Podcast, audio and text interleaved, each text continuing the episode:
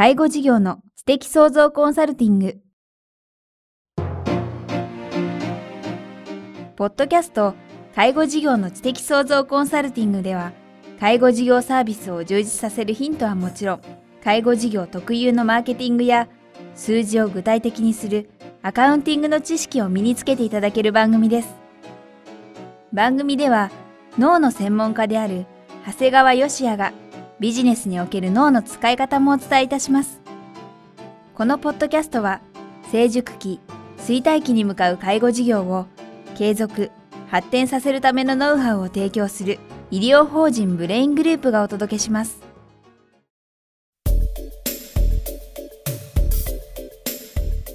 皆さんこんにちは。番組インタビュアーの早川洋平です。介護事業の知的創造コンサルティング。今日は第36回をお届けします。長谷川さんよろしくお願いします。よろしくお願いします。今日はどんなテーマについてお話しいただけるんでしょうか？えー、今回からはですね、介護保険の事業種の中のですね、まあ、各サービスについて検証していきたいと思っています。各サービス。はい。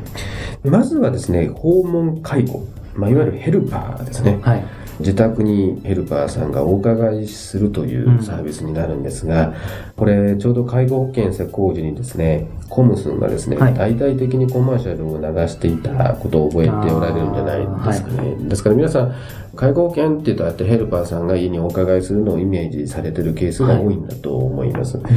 で実際ですね、サービス事業者数、サービス事業者ですね、サービスの利用者の数はですね、はい、128万から260万と約2倍以上に増えています。はい、でこれ増加率が増えてるということもやっぱ多いんですが、はいとにかく実数ですね、260万人という絶対数もやっぱり大きいんですよね。そうですよね。うん、これあの、例えばですね、事業、ビジネスとして考えるとですね、はい、訪問介護っていうのはですね、まあ、あの、マンションの一室でもあってですね、はい、で、ヘルパーさんたちの、まあ、車があればすぐできるもんですから、はい、要するに施設なんか何もいらないわけですよ。えー、数人の介護スタッフと車だけあればできてしまうもんですから、いわゆる参入コストってすごく少なくて済むんですね。それでよく例えば本当になんか、今マンションってこともありましたけど、はい、なんか商店街とかの、はい、とこになんかひっそりとちょっとちっちゃく、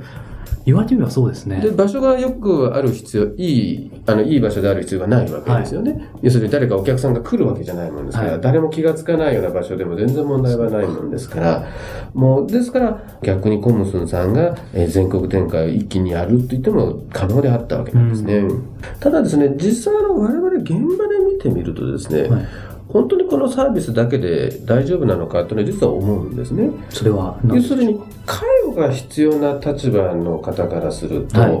い、ヘルパーさんが来てくださる時間っていうのは30分から1時間が大体限度なんでそんなそんだけなんですね。だから日中例えば介護者さんが1人になる場合にですねこれをヘルパーさんだけで全ての時間帯埋めるってことはなかなか難しいんですね。日に2回3回入るというやり方は当然あるんですけども、はい、それでも3回入っても3時間埋めるに過ぎない。ですからなかなかこれだけで介護者のご家族がですね満足できるかというとそういうわけではないんですね。はい、あと結構サービス内容にですね制限があるんですよ。そうなんですね。あのいわゆる身体介護って言ってですね、例えばおむつ交換だとか、自宅のお風呂に入ってもらう介護をするだとかですね、散歩の介助をするだとか、そういう身体介護と、まあ、生活援助と言われるですね、例えば食事を作ってあげる、掃除をするというようなことと、できるサービスにかなり制限があるんですね。はい、で、実際はですね、そういうサービスをやってるとですね、例えば庭の草取りをしてほしいだとか、お掃除してほしいとか窓拭きをしてほしいというのは出てくるんですが、はい、それは介護保険ではダメなんですね。だからじゃあそれが制約として終わらせるんではなくてですね、はい、逆にですね、そこの部分はこう事業者がですね、介護保険使わずに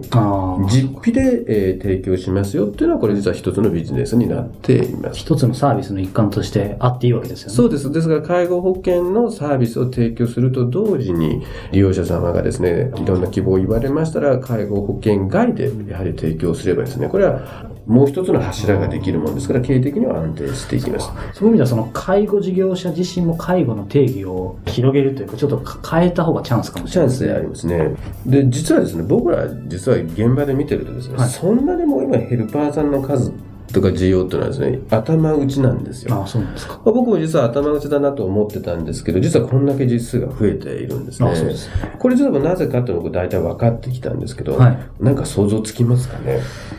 いやー、全く想像つかないですね。これはですね、実は1000回ですね、はいい、わゆるこう国が準備する介護保険の施設サービスとしての特養だとか老犬という数がですね、極めて頭打ちだというお話をしたんですが、でそれを実は埋めているのがですね、有料老人ホームで、実は12.9倍増えてるんですね。あはいで、その有料老人ホームの中でもですね、住宅型有料老人ホームというものがあるんですね。住宅型有料老人ホーム。はい、これはですね、実はあくまで住宅を提供するんです、事業者が。で、日常の介護は、その住宅型有料の例えば1階だとかにですね、ヘルパーステーションを作って、そこから派遣をするという形になってるんですね。あ、じゃあ本当に基本ある意味マンションみたいな。そうなんですね。ですから、実態でですね、それは請求でですね、厚生省の審査分でいくと、その部分は、訪問介護として増えてはきているんですが、実態その人たちは他のヘルパーとして他の地域に行ってるわけじゃなくて、あくまでそのマンションの中だけで動いてるもんですから、実数が増えてる割にですね、現場での印象との乖離を生み出してるんですね。あ、じゃあ訪問介護になる介護ですよね。はい。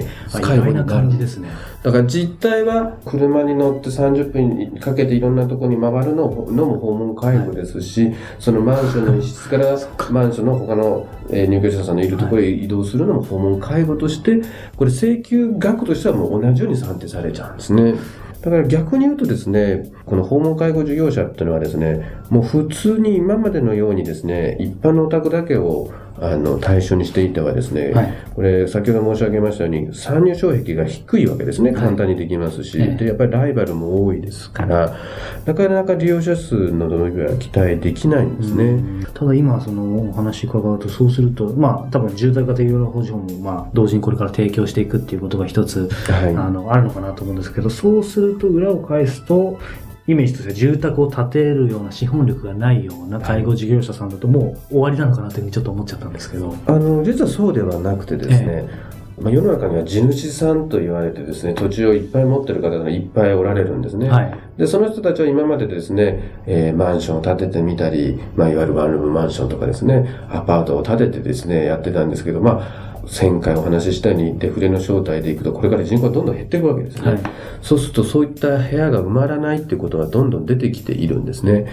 じゃあ、その時に地主さんに建ててもらうのには何かっていうものにですね、実はこの住宅型有料老人ホームっていうのはいっぱい出てるんですね。その後押しもあってですね、いわゆる国が本来整備しなければいけないはい。特養や老犬の代わりを、いわゆる地主さんたちの資本力で建物を提供し、それに資本力のない介護事業者が入っていくっていうのは、まあ一つのですね、まあウィンウィンの関係になってるのかなと思っています。実際そういうのは結構増えてきてるんですか？もうほとんどのケースがですね、あの、介護事業所が建物を建ててるケースの方が少ないと思っていただいていいと思います。ねまず建てられないですよね、ね実際問題。やっぱり、あれですね、今の話伺ってると、自分で自前でできなかった時の、まあ、これまでのこのポッドキャストでも何度もできますけど、やっぱりその発想の転換というか、そこは大切ですよね。そうですね。やっぱり組み合わせ、特にまあ異業種との組み合わせ。だから、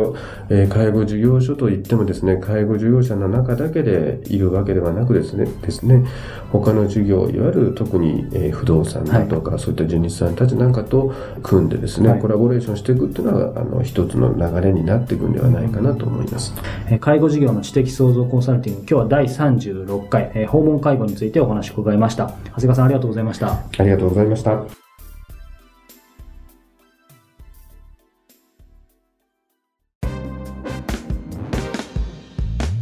今日のポッドキャストはいかがでしたか？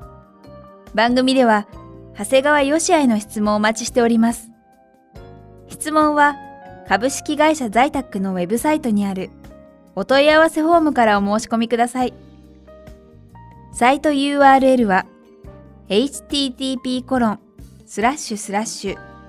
bra-in-gr.com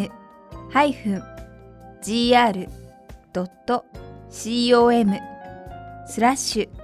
zaitac http コロン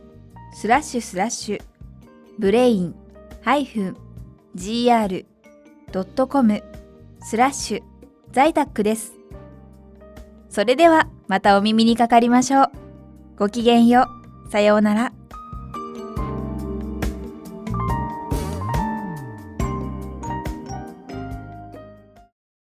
この番組は、提供、医療法人ブレイングループ、理事長、長谷川義也、プロデュース、キクタス、早川洋平、制作協力、若菜はじめ、ナレーション、清水夏美によりお送りいたしました。